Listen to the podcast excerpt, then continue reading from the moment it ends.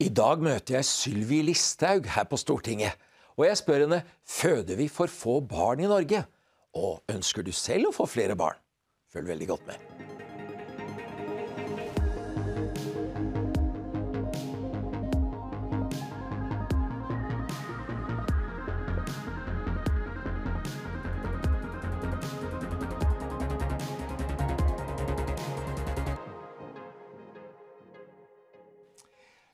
Listhaug, så flott å være hos deg her på rom K219 på Stortinget. Utenfor er Wessels plass, og trikken går, og Halvorsens konditori. Består. Midt, består, ja.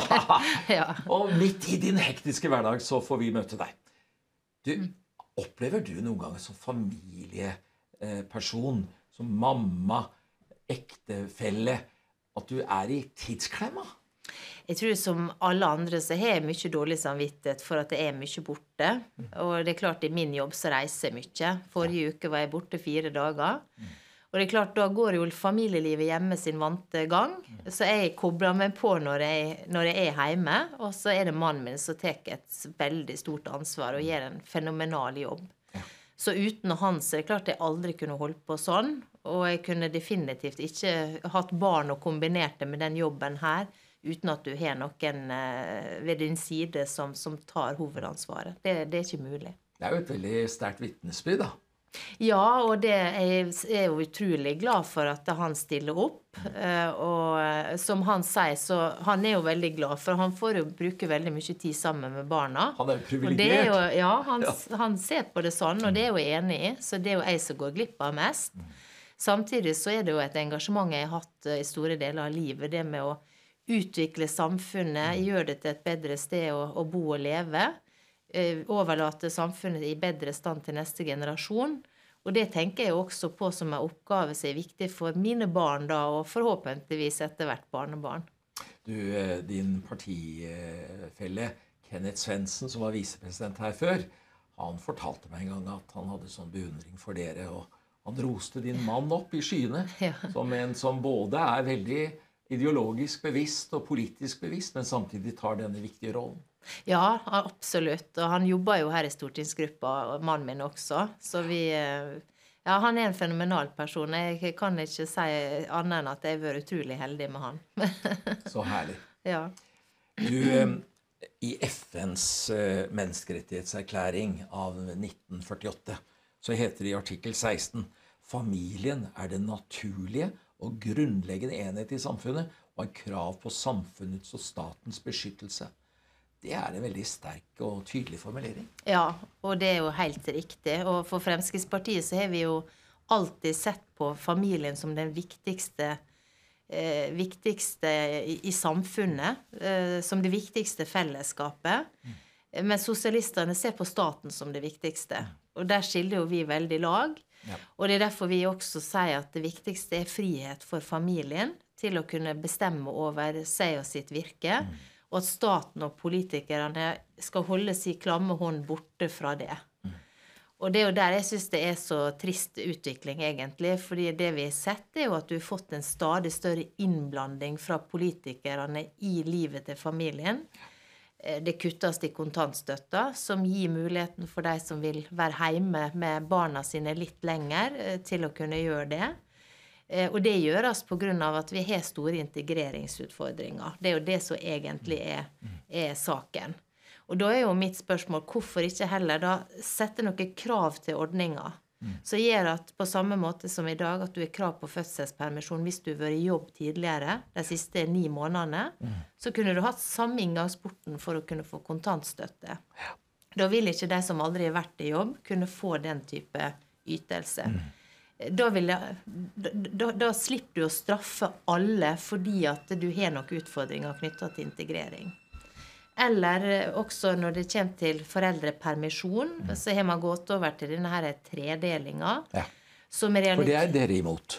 Ja, definitivt. Vi ønsker at man fritt i familien skal bestemme hvem som skal være hjemme, og hvor lenge. Vi tror familien er den beste til å bestemme det.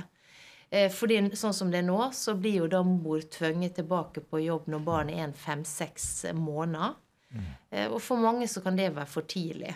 For som vi sier, at svangerskapet er forskjellig, barna er forskjellige, fødselen er forskjellig, familiene er forskjellige. Og istedenfor å prøve å påtvinge alle inn i dette her statlige trakta, man kan kalle det det, og liksom at man skal styre og stelle, så la de få lov til å bestemme mer sjøl. Ja, nettopp det. Men du, eh, Sylvi Listhaug. Eh, så har vi da den, den motsatte alvorlige situasjonen i samfunnet med mange samlivsbrudd hvor barn ofte mister kontakt med den ene forelderen. Mm. Dere har meninger om det òg? Ja, og det er jo det rare. For det er disse politikerne da som er veldig opptatt av likestilling mm. i utgangspunktet, blir brått ikke så veldig opptatt av det når det kommer til samlivsbrudd. Mm. For det vi veldig ofte ser, er jo at det er fedrene som taper. Ja. De taper eh, omgang med sine barn. Det er veldig sjelden de som får muligheten til å, til å ha barna, osv. Så det som alltid er vår innfallsvinkel, er at vi ønsker likestilling eh, også i disse typer sakene. Der far også skal ha sine rettigheter. Mm. Så det er merkelig det at man snakker veldig mye om likestilling, og spesielt knytta til kvinner. Men når det er snakk om mann, mannens rettigheter, f.eks. når det kommer til samlivsbrudd, så er det noe helt annet. Men Du sier manns rettigheter, også kvinners rettigheter. Men barnas rettigheter er jo også det å få begge foreldrene. Definitivt. Det er det. Og det barna har jo sitt å si eh, etter de tolv år. Da kan de bestemme mye sjøl. Mm. Eh, men jeg tenker at det er viktig at vi respekterer da, selvfølgelig barna sine ønsker, men at man får muligheten til å være sammen med begge foreldre. Nettopp det. Um, du har jo en rik eh, barndom og oppvekst i Sunnmøre. Mm. Eh, og, og, det vet jeg du uh, snakker med, med, stor glød om. Eh, hvor viktig var den barndomstiden i din utvikling? Veldig viktig. Det å ha en god barndom, så der du føler deg trygg, der du har det du trenger. Og vi hadde ikke noe mer heller. altså det var vi hadde ikke råd til å reise på sydenturer eller liksom at det var noe sånn voldsomt mye ekstra. Men vi hadde det vi trengte. Eh, og det er klart at det har betydd veldig mye i livet. Gitt meg trygghet eh, og, og, gitt muligheter. Eh, og det er klart, etter hvert som du har møtt mange mennesker som har opplevd det motsatte, som har hatt en vanskelig barndom, kanskje knytta til alkohol, mm. eller det har vært andre typer forferdelige hendelser som og, og, bare generelt sett eh, at man ikke har hatt det sånn som man skal. Ja. Da har i hvert fall det gjort at jeg satt enda mer pris på det at jeg har hatt det så godt. Ja. Og samtidig så, så, ser man at det er mange barn faktisk har det, eh, har det vanskelig. Mm. Uh, og mange av disse greier seg jo aldeles utmerket, selv om de selvfølgelig bærer med seg en vanskelig barndom. Og for andre så går det galt. Ja. Og det her, så jeg jo veldig godt når jeg var byråd i Oslo og hadde ansvar for ja. rusomsorgen, mm. f.eks. Ja. Jeg husker jeg var på en av disse institusjonene mm. der mange av de aller tyngste var, mm. Eh, og, og snakka med de ansatte der. Og de sa det at veldig, veldig mange av de som de hadde der, det var folk som hadde hatt store utfordringer, og mange hadde vært i barnevernets ja. omsorg. Nettopp det. Um, selv er jeg jo både pappa til ei lita jente på halvannet år, og jeg er bestefar til mange små. Eh, så jeg vet jo litt om betydningen av storfamilie. Hva betyr det storfamilie for deg under oppveksten? Alt det betyr mye. Og du vet, Når du kommer fra en gård, så er det noe med at alle de som er vokst opp på den gården, har et veldig spesielt forhold til den. Ja. Så det var jo jeg skulle si, Alle de som hadde vokst opp der, hadde vi jo på selskap fra tid til annen. og og vi hadde, hadde, ja, hadde mye sånne familiesamlinger, da. Eh, og også både med, med bestemor mi og besteforeldrene mine på, på andre sida. Så vi, vi, når vi vokste opp, så hadde vi mye kontakt med storfamilien, om man kan si det sånn. Ja. Og eh, når man snakker om eh, retten til eh, sin mor, sin far, sine barn, så er jo det også noe som bør eh, ivaretas i forhold til besteforeldre, vel? Ja da, og jeg, jeg, er jo veldig heldig både med besteforeldre. Jeg har jo to som faktisk er i live enda. Ja. Nå er det 88 år. Eh, ja. Er det og blir det i år. Ja. Um, Tenk på så, det. Ja, så det er jo veldig, veldig kjekt. Uh, og mine foreldre har selvfølgelig hatt uh, veldig mye moro med, og forhåpentligvis i mange år til. Ja. Sammen med barna mine også. Vi reiser på ferier i lag, og vi, besøker hverandre så ofte vi kan. Og, ja, så vi har et nært forhold. Ja. Og det samme har mannen min også med mora. Faren gikk dessverre bort. Ja. Så, men familien er veldig viktig både for, for meg og for mannen min. Og det var noe av det vi fant ut at vi hadde til felles. Ja. At oss er veldig familiekjær, at oss er opptatt av å ta vare på familien. Jeg brukte jo veldig mye tid sammen med farmora mi mens jeg vokste opp og mens jeg var ungdom. Jeg tok vare på en, en, en onkel til far min som, eh, som var enslig. Ja. Eh, og mannen min tok vare på både bestefaren og ei så- så gammel nydelig tante. Så, så vi har liksom hatt det der genet der hele veien. Ja. Og, og omsorg for de som, eh, som er eldre, og som er slekt. Så fantastisk. Du, man hører jo, Nå leser jo ikke jeg den kulørte ukepresse, men man hører jo aldri noe om ditt privateste liv. Og det er kanskje et bevisst valg?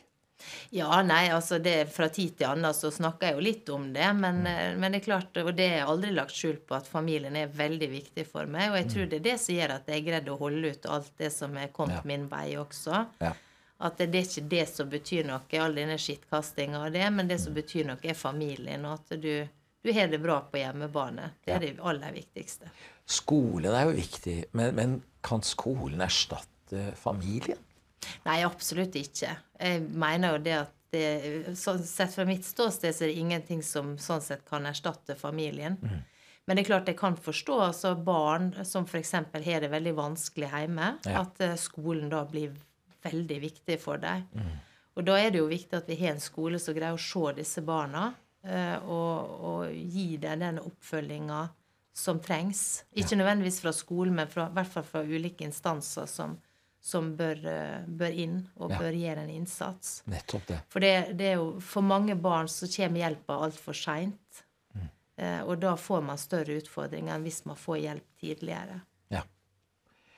Tenk på nå, nå har jo nylig eh, den norske befolkning gått over 5,5 millioner, så det har økt litt. Men eh, generelt så er, har vi vel et demografisk problem i Norge med at det fødes for få barn, i, og som er eh, de etnisk norske. Ja, eller totalt sett så fødes det for lite barn i Norge, og det er klart det er en utfordring. Og jeg tenker at hvis man ønsker å legge til rette for at folk skal få flere barn, så må man også føre en politikk som gjør det enklere. Jeg tror jo ikke det at om du øker barnetrygda med noen tusenlapper i år, at det vil ha noe å si. Men jeg tror det at hvis familien får bestemme f.eks. For fordeling av foreldrepermisjon, at det kan ha noe å si. Sånn at mor kan være hjemme lenger hvis det passer. Eller far være hjemme lenger hvis det passer. Men at det må være familien som bestemmer. Det samme med barnehageplass. At du er sikra det da når barnet er ett år. Sånn at du kan komme deg tilbake på jobb når du skal. Det tror jeg også vil være viktig. For sånn som det er nå, så er det at er barnet født tidlig på året, så, kan du, så har ikke du krav på plass før barnet er ett og et halvt år. Ja. Og da må du kanskje Enten så må du ha andre løsninger, som er ganske vanskelig, for det fins ikke så mange barne... Eller eh, dagmammaer nå. Eh, Eller så må du ha en besteforeldre som kan passe. Det er heller ikke så lett nå. Eller så må du ta ulønna permisjon og være hjemme sjøl. Og så får du litt eh, kontantstøtte, da. Men, så det må, det må være et system som er laga til for at du slipper den type bekymringer også hvis du velger å få barn. Ja. Jeg mener å huske at dere har tre barn. Ja. Har du vurdert å få en til? Jeg har alltid drømt om å få fire, men det ble ikke sånn. Ja, men er, er det for sent, da? Ja da, nå er det for seint. Og ikke har verken tid eller overskudd til det. Men jeg skulle virkelig ønske det, for jeg syns det er kjempekoselig. Og det er Jeg har vært så heldig. Jeg har jo hatt det travelt hele veien, da, så jeg syns det egentlig er en bragd at jeg greide å få tre. Ja, det må jeg si. Det er en så hektisk familie som dere å ha tre barn, det er, det er, det er godt gjort. Ja da. Men så hjalp det også å ha en pause mellom nummer én, to og nummer tre.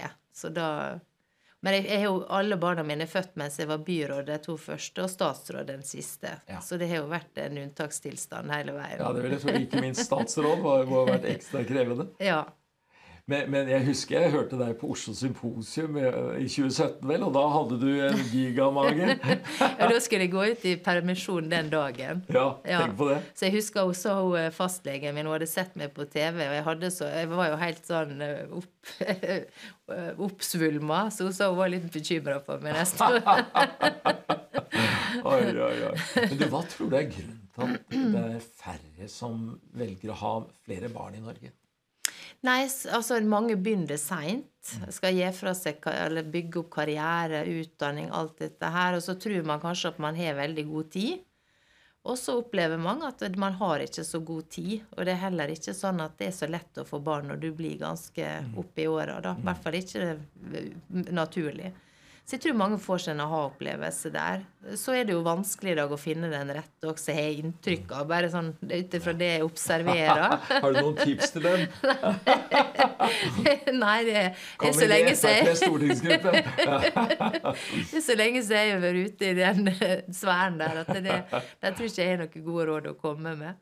Men så tror jeg som sagt at det å legge til rette for at det skal være enkelt, og, og, og, sånn, det, og valgfriheten for familien, jeg tror det er viktig, faktisk. Ja. Mm. Men, men, jeg tenker, du Selv om som en opposisjonspolitiker så er du jo nødt til å eh, rette kritisk søkelys på ting som må forandres og forbedres. Men grunnleggende sett så er vel du ganske så stolt av å være norsk? Absolutt. Det, og når du er stolt av å være norsk, da vil du ha tre barn i Norge. Ja da. Ja, Ikke sant? Det er noe der. Ja da. Også, men også, som sagt, jeg har alltid vært veldig glad i barn. Og, og, så det Men jeg er jo heldig som har fått disse barna. Definitivt. Ja. Jeg kom hjem forrige uke fra Israel en tur, og da var jeg bl.a. i Judea og Samaria, som i Norge kalles Vestbredden. Ja. Og jeg var blant settlerne, nybyggerne. Og det var jo fantastisk å se eh, at de, de, var så stolte av det landet de bygger opp, at de vil ha mange barn. Ja. Og, det, det var, eh, og, dette er moderne, mondene israelere med topp utdanning. Ja. Så det, det, er noe kanskje der også at, uh, i Norge at vi trenger å oppdage det store med å være norsk.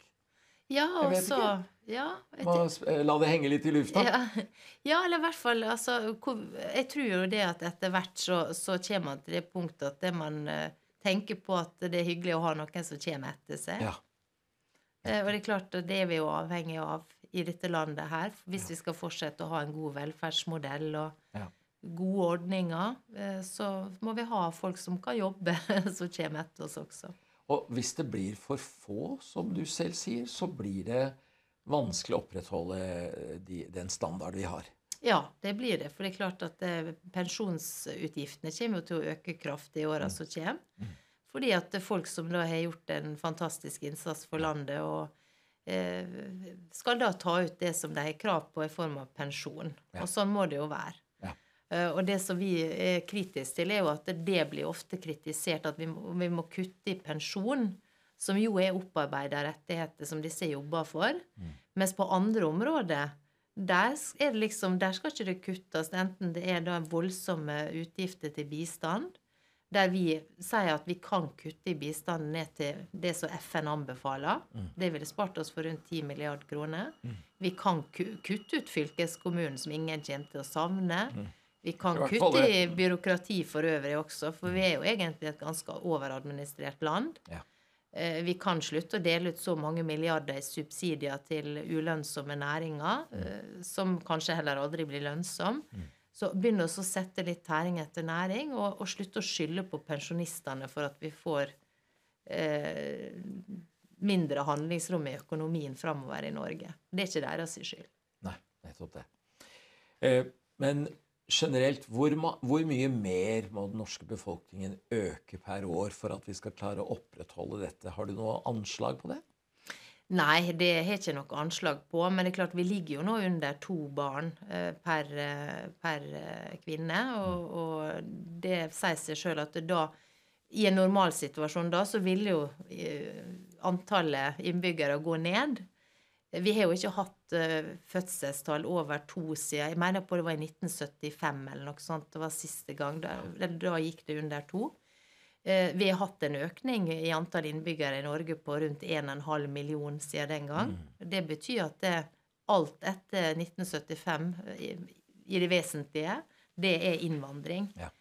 Mange av disse er jo altså, har jo bidratt veldig positivt Ja, i Norge. som din partikollega Himanshu Gulati. Ja, og mange, mange Ja. andre som har, har gjort det. Og vi har hatt mange som har kommet fra Øst-Europa og bidratt til å bygge landet. Bygningsarbeidere og alt Mm. mulig sånt. Så mange har jo kommet og er aldeles ikke et problem i det hele tatt. Mm. Tvert imot bidratt masse. Men så har vi jo også integreringsproblem. Mm. Vi har utfordringer knytta til enkelte byer, bydeler, Mm. som må tas på ramme alvor. Og det er jo det vi har adressert gjennom mange tiår. At innvandringspolitikken må strammes inn. Vi kan ikke ta imot flere enn vi kan integrere. Vi må sette krav til de som kommer til Norge. Ikke minst å lære norsk. Og det ble vi jo kalt rasister for å mene på 80-90-tallet. Og vi ble, fikk masse beskyldninger. I dag er det jo ingen som setter spørsmålstegn ved det. Ja. Og da tenker jeg at det, når, når vi snakker om innvandringspolitikk, så er ikke det Frp som har forandra seg i retning til de andre partiene.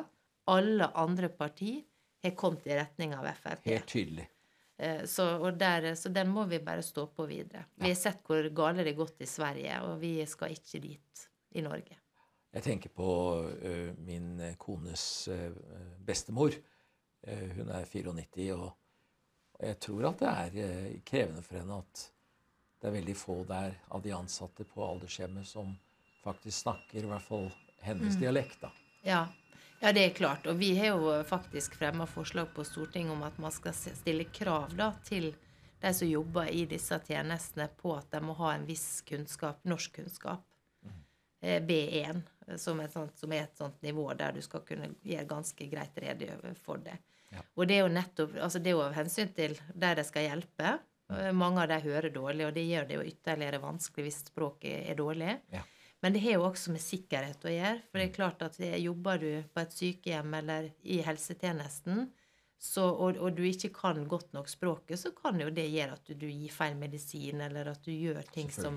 Som i ytterste konsekvens kan få ganske store konsekvenser. Mm.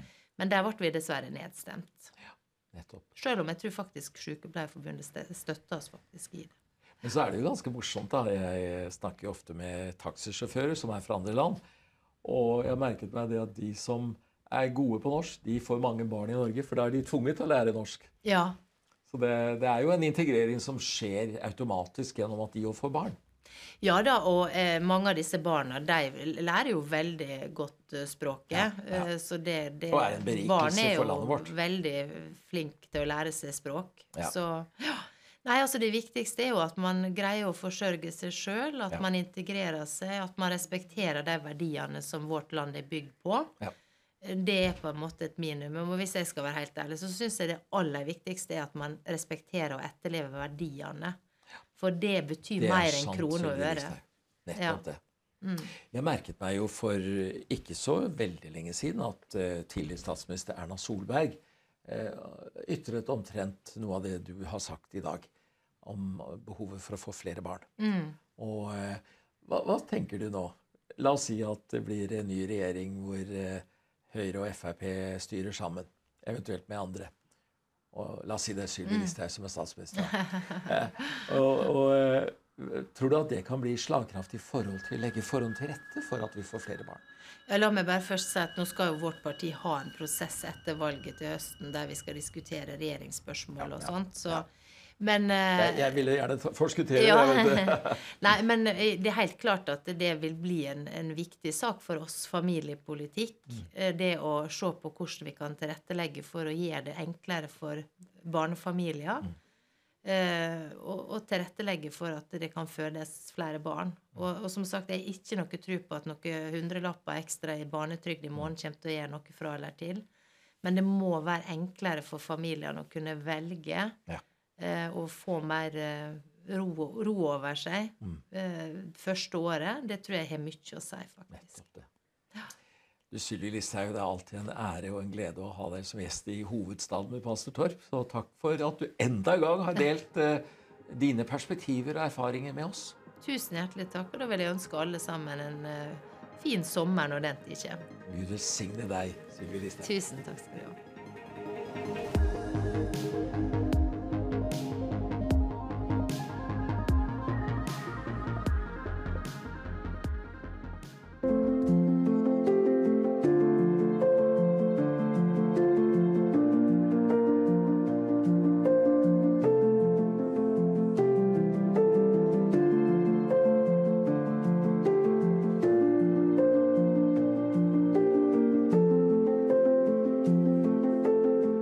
Det er så fantastisk når eh, folk har korset på seg. Jeg, jeg, går veldig mye med dette korset her.